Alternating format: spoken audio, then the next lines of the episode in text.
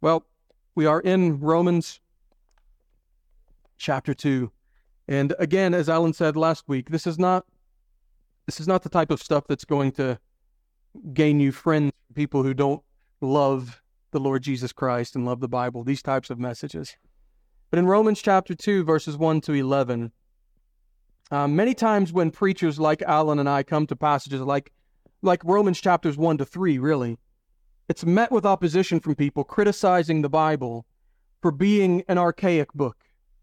These types of views about sin and judgment, it's archaic. And they say things like, it's the 21st century. Can't you talk about something more relevant to our day and time? Because in the 21st century, we've seen so many technological advances, socio-economical advances, scientific advances, all of that. We've seen all of these things. So it's the 21st century. Surely we've moved past all of this stuff. It's just as relevant today as it was in the first century. The biggest problem of the world is still the same as it has always been. It is a sin problem.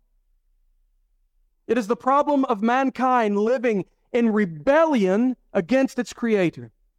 But mankind doesn't accept God's assessment of our guiltiness. You know, we, we, we admit things like murder and rape are, are, are very, very serious, right? They're wrong. And we're very quick to, to, to admit that. But murder and rape, let's face it, aren't part of most people's everyday lives.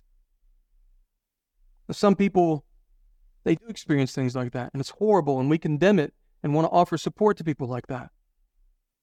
But murder and rape aren't part of the everyday lives of most people. Most people live more morally upstanding lives than that. This morning, I'm going to give you an outline, right? And we're going to jump right into this after I give you my outline. It's very simple. Three things. Number one, the proverbial man. And I'll explain what that word proverbial means if you're not familiar with that word. The proverbial man in verses 1 to 4, the penalty in verses 5 to 6, and then the potential in verses 7 and 10. But I want to start with the former, the proverbial man. So, what do we mean by the proverbial man? Uh, allow me the liberty to of, of sharing an illustration about American politics for a moment. Okay. Now, let me just say, um, this is by no means a statement of my personal political preference in the USA. But let me just say this: it, during his 2008 presidential campaign, Senator Barack Obama, um, he made a stop in the state of Ohio that was videotaped. Okay, so in all of his campaign going around trying to garner support from people, they stopped it off in, in Ohio. And um, during an impromptu question and answer session afterwards, a man named Joe Wurzelbacher stepped up. He voiced his concerns about Mr. Obama's tax policy as it would neg- negatively affect his plans to open his own local plumbing business. And this clip went viral, especially in the USA so many local business owners and working class individuals identified with his statements and his concern. And as a result, Mr. Obama's opponent, John McCain, also a senator running for president, spoke of this man often who became affectionately known as Joe the Plumber or Plumber Joe. Mr. McCain would make reference to him so often in order to appeal directly to, to a whole group of voters. So he tried to speak into their lives by addressing Joe the plumber. Now, in a similar way, Paul uses the statement, oh man, twice in verse 1 and verse number 3 of our passage. He is using this non existent man who is basically just a proverb. That's why we say the proverbial man. He's like a proverb, he's like a metaphor to speak to all Jews all man, who's he speaking to? Not a real man, but all Jews. Speaking to the, to the heart of the Jewish people. Now, in verses 1 to 4, by speaking to this proverbial man, Paul is attempting to speak to the heart of those unbelieving Jews who believe themselves to be good, moral people. Now, just to jog our memories, let's recap just a little bit to see what we've seen so far, okay? um, from, from verse 18 of chapter 1 to chapter 3, verse 20, God is using Paul to explain to us how and why the wrath of God has been revealed from heaven against sin. In chapter 1, Paul begins by addressing mankind as a whole, then moves on to addressing paganism, you know, like idolatry, and as, as Alan looked at last week, abusing the gift of the human uh, anatomy for things that God didn't intend. And then there's the list of sins at the end of chapter 1. And the entire time, the point of Paul's discourse has been to show that despite God's goodness in creating human beings with a homing beacon, beacon to Him, in spite of God even making His divine nature and attributes known to us by planting that knowledge in us, He uses this phrase in chapter 1, verse 20 they are without excuse. Without excuse. And now I want you to notice the first phrase of chapter 2, verse 1. Therefore, you are inexcusable. Amen.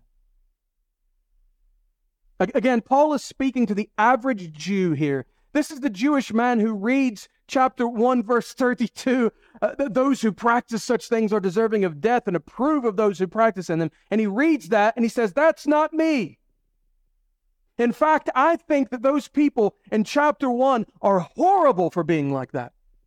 And Paul's speaking to the person that believes that way. And th- this is the Jewish woman, let's say. Let's replace old man with old woman. This is the Jewish woman who would ignore her small sins in order to uh, highlight someone else's big sins.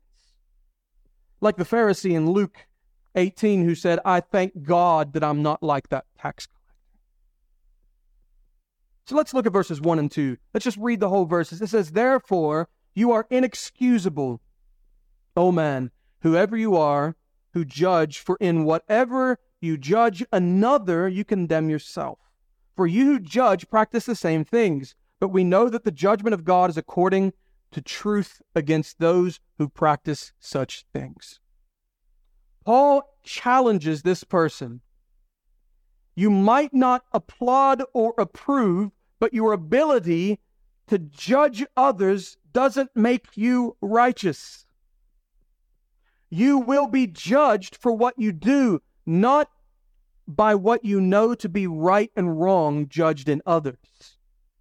You are personally accountable for your actions, and you will be judged for your actions, not the actions of others. Verse number three. And do you think this, O man or O woman, you who judge those practicing such things and doing the same, that you will escape the judgment of God just because you highlight their sin to the neglect of yours? Or do you despise the riches of his goodness, forbearance, and long suffering, not knowing that the goodness of God leads you to repentance? The fact that you know these things are wrong means, according to verse 1, you have no excuse. And according to verse 3, you have no escape. No excuse. No escape. In the words of Uncle Ben Parker in Spider Man, with great power comes great responsibility. In the greater words of our Lord Jesus Christ, to whom much is given, much will be required. Forgive me for the shameless Spider Man reference there. The average Jew thought that because they knew enough to identify God's moral standards, that it somehow gave them credit and gave them a pass to judge others. But their understanding of God's moral standards meant that they were in greater danger of judgment. They were without excuse twice now without excuse because they should know of the divine nature and judgment of God through his wrath revealed in chapter 1, and without excuse now in chapter 2 because they know God's law and they ignore it nonetheless.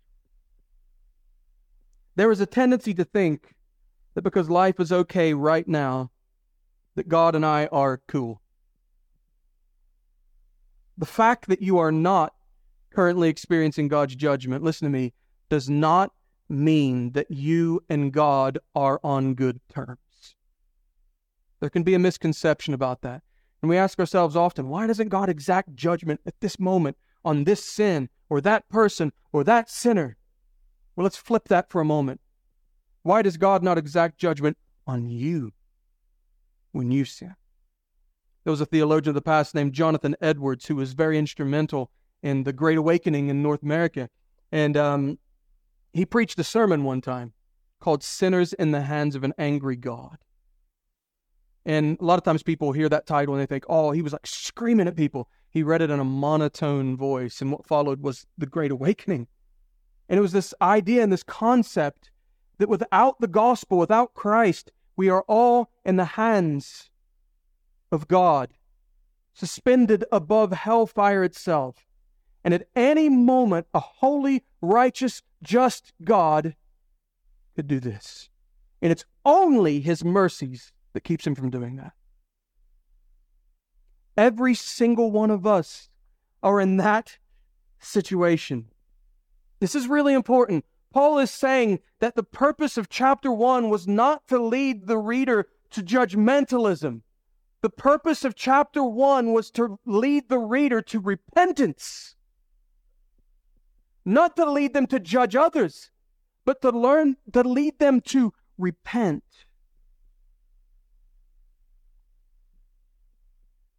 2 Peter chapter 3 verse 9 says that the entire point of God being long-suffering and patient in exacting judgment on sinners is so that they will repent.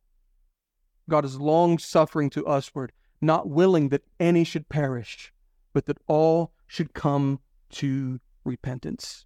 And when we repent, we turn from our sin and our perceived self-righteousness and we turn to God. It's what the word repent means. To turn to God and his provision of salvation on the cross. But things change, don't they? The average Jew knew these things about themselves and they refused to repent. So, again, according to verse number one, they were without excuse. As verse 11 says, just because they're a Jew didn't change anything, there was no partiality with God. Let's go to the second point the penalty. We've seen this proverbial man. God is speaking to a whole group of people through this one individual, old man. But let's look at the penalty in verses 5 and 6. It says, But in accordance with your hardness and impenitent heart, you are treasuring up for yourself wrath in the day of wrath and revelation of the righteous judgment of God, who will render to each one according to his or her deeds. Verse 5 is the second mention of God's wrath in Romans. It's alluded to in Romans chapter 1.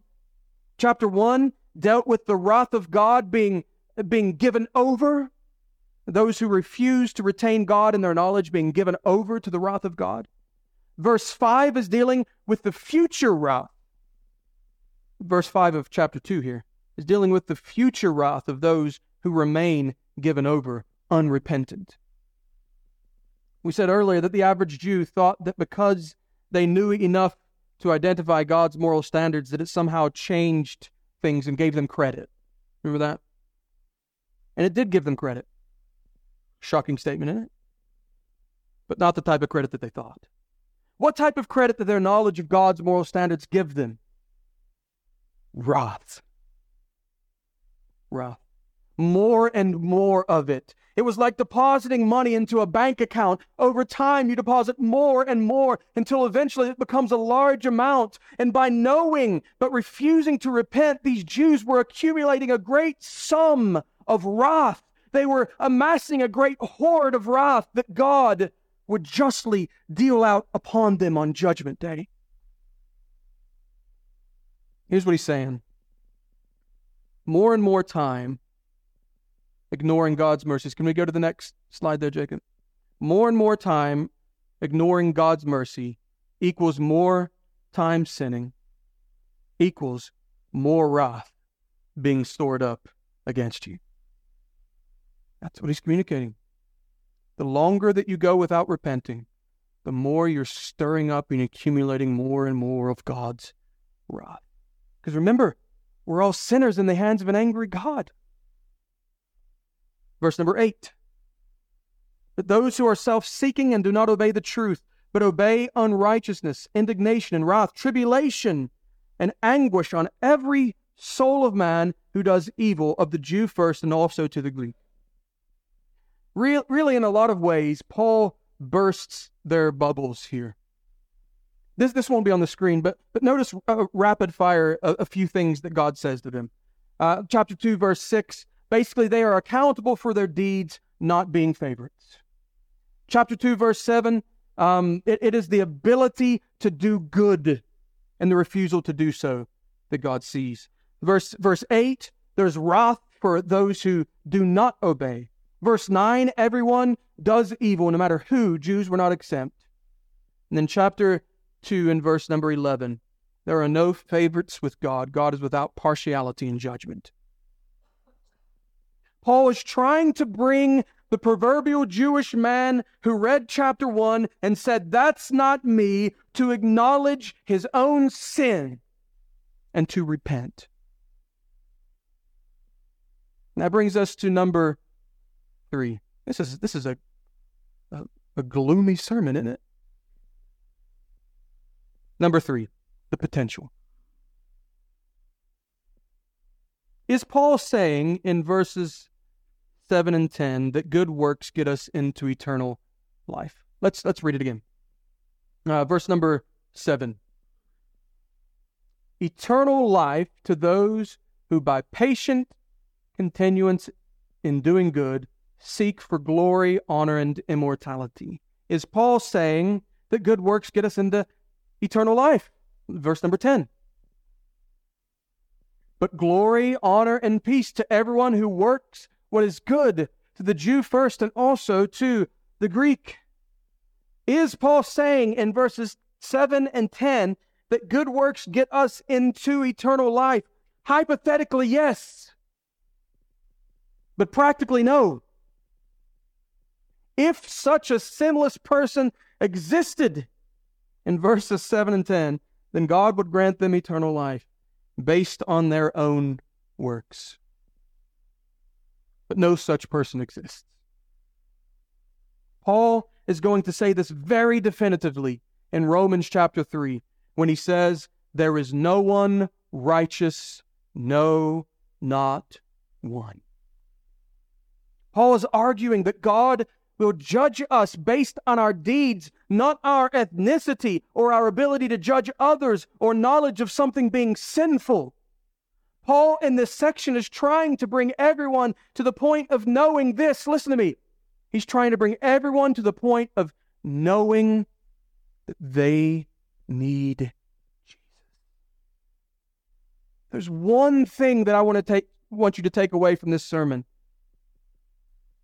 It's three words. I want you to say them with me after I say them. I need Jesus. I need Jesus.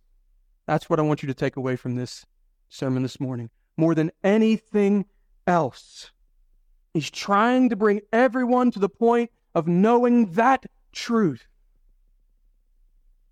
I'll read to you a few verses in Hebrews. Hebrews chapter 4 and verse number 15. For we do not have a high priest, referring to Jesus, who cannot sympathize with our weaknesses. Remember, we started by talking about our weaknesses, didn't we? But was in all points tempted like as we are, yet without without sin.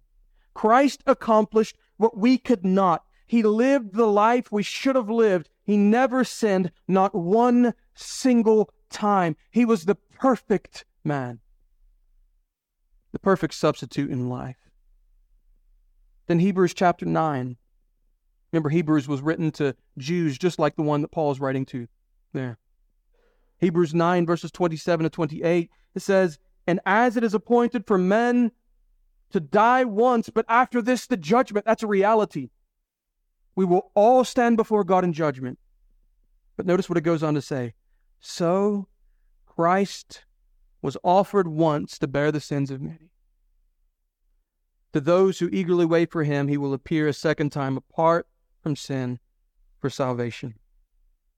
Christ provided for us what we could never provide for ourselves.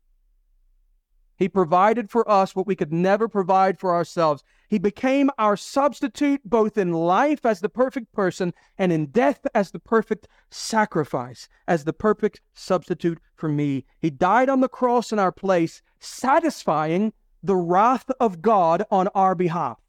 So that wrath that hangs over us, that wrath that's being stored up unto the day of judgment, Christ took our wrath and judgment upon the cross. When I was creating that picture a moment ago of wrath being stored up, can I ask you a question? Did you get an image of something very large? The accumulation of wrath towards you? I did. I'll, I'll tell you what I was thinking of. There was an old cartoon, DuckTales, where Uncle Scrooge would always dive into that treasure trove of coins stacked up. Some of you won't get it. It's a generational thing. But um, but I, I think of a large treasure trove of wrath that I have amassed over the years. Just this mountain of wrath. Think about this for a moment. Christ had all of that placed upon him. Not just mine, yours, and yours, and yours. Can you see the enormity of what Christ endured upon the cross? The weight of sin and wrath and judgment that Jesus experienced for us. He did it in love. He suffered the judgment of God on our behalf once for all. Once for all. So we come back to Romans here, and there's no such person as the person described in verses 7 and 10 who consistently does what is good without failure. None but Christ. And that's why we all need chapter 1, verses 16 and 17. I invite you to go back to 16 and 17 of chapter 1. It's where we started, wasn't it? For I am not ashamed of the gospel of Christ, for it is the power of God, salvation for everyone who believes, for the Jew first, and also for the Greek. Notice this for in it, the righteousness of God is revealed. The wrath of God. The righteousness of God is revealed from faith to faith, as, as it is written, the just shall live by faith. Paul began this epistle by declaring that the righteousness of God had been revealed in the gospel of Jesus Christ. And in the second half of chapter 1 and chapters 3, 2 and 3, God is showing us why we need chapter 1, verses 16 and 17. Why do we need the righteousness of God to be revealed to us in the gospel and the person and work of Jesus Christ? Because the end of chapter 1 and chapters 2 and 3 speak of the wrath of God being revealed on all sin. So here's the question What's this for in 2024? I want to give you several things. Number one, this is a caution. This passage is a caution to those who are religious but lost. Now, don't let your pride, here's the caution don't let your pride and your refusal to repent drag you to hell. Don't let it eternally separate you from God.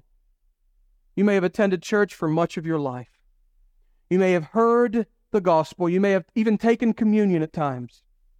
But if you haven't repented and trusted Christ as your personal Lord and Savior, then you are storing up more and more wrath for the day of judgment. And this is God's warning to you to stop putting it off. This is just as much for the 21st century as it was for the first century. Turn to Christ today, no matter how religious you are. You're still lost and you still need Jesus. Second thing is this what Christ has done is enough. Believer, rest in that truth. What Christ has done is enough. A relationship with your Creator would not be possible without the gospel. Peace with God would not be possible Eternal life would be a pipe dream were it not for the gospel. But what Jesus accomplished on the cross and his resurrection from the dead, it's enough. Child of God, rest in this. Through Christ, both are not just possible peace, relationship with the Creator, but they are a reality for born again believers. So let your heart rest in that. And I'm automatically thinking of when I went to Israel a few years back. And um, the Dead Sea is one of the most fascinating and weird things I've ever experienced in my life. Um, we went to the Dead Sea, and we, we we went just to the to the edge of it, near where you know the big tourist spot is. But they always they always talk about the sodium and the, the salt in the Dead Sea, and and no, there's nothing living in the Dead Sea, which is why they call it the Dead Sea because there's too much sodium to support any life forms. And um, but the plus to that is we humans go there and we're like, this is incredible, because what you do is you wade into the water, and you get shoulder deep, and you just fall back. And you float on top of the water. You couldn't sink if you wanted to. You just float on top of the water. And you know what I, I thought when I was there? I thought, this is so peaceful. That Mediterranean sun beaming beaming down on me and just just lying there, just taking it all in, basking in the sun, water underneath me, the sun above me, fully supported. Rest in Christ that way. What he has done, what he has accomplished for you, is enough to fully support you. It's enough for you to bask in. It's enough to alleviate your fears of death and dying, your fears of judgment and hell and rebuke. It's enough to alleviate all of that. Part of resting in this truth, listen to me, is worshiping and giving God all the glory let this reality stir up in you praise that God so richly deserves and just let go and rest in all that Jesus is and all that he's done for you. There's a third and final thing that I want to have you take away. There's power for today. Through the gospel of Jesus, there is power for today. If the gospel of Christ was powerful enough to forgive my sins, how dare me doubt its power for my needs today? Christ is powerful enough to overcome my fears, to overcome my temptations, to overcome my insecurities, to overcome my weaknesses. There is power for you today in the gospel of Jesus Christ. Believer, you have power, you have strength, but not in and of yourself. His grace, His strength is made perfect in weakness. I am weak, but you are strong. May God bless these thoughts to our hearts. Let's pray. Lord, thank you so much for these truths. Thank you for the gospel, Lord. There is no good news without bad news. The good news without the bad news is no news. But thank you so much for that good news. And it is so good.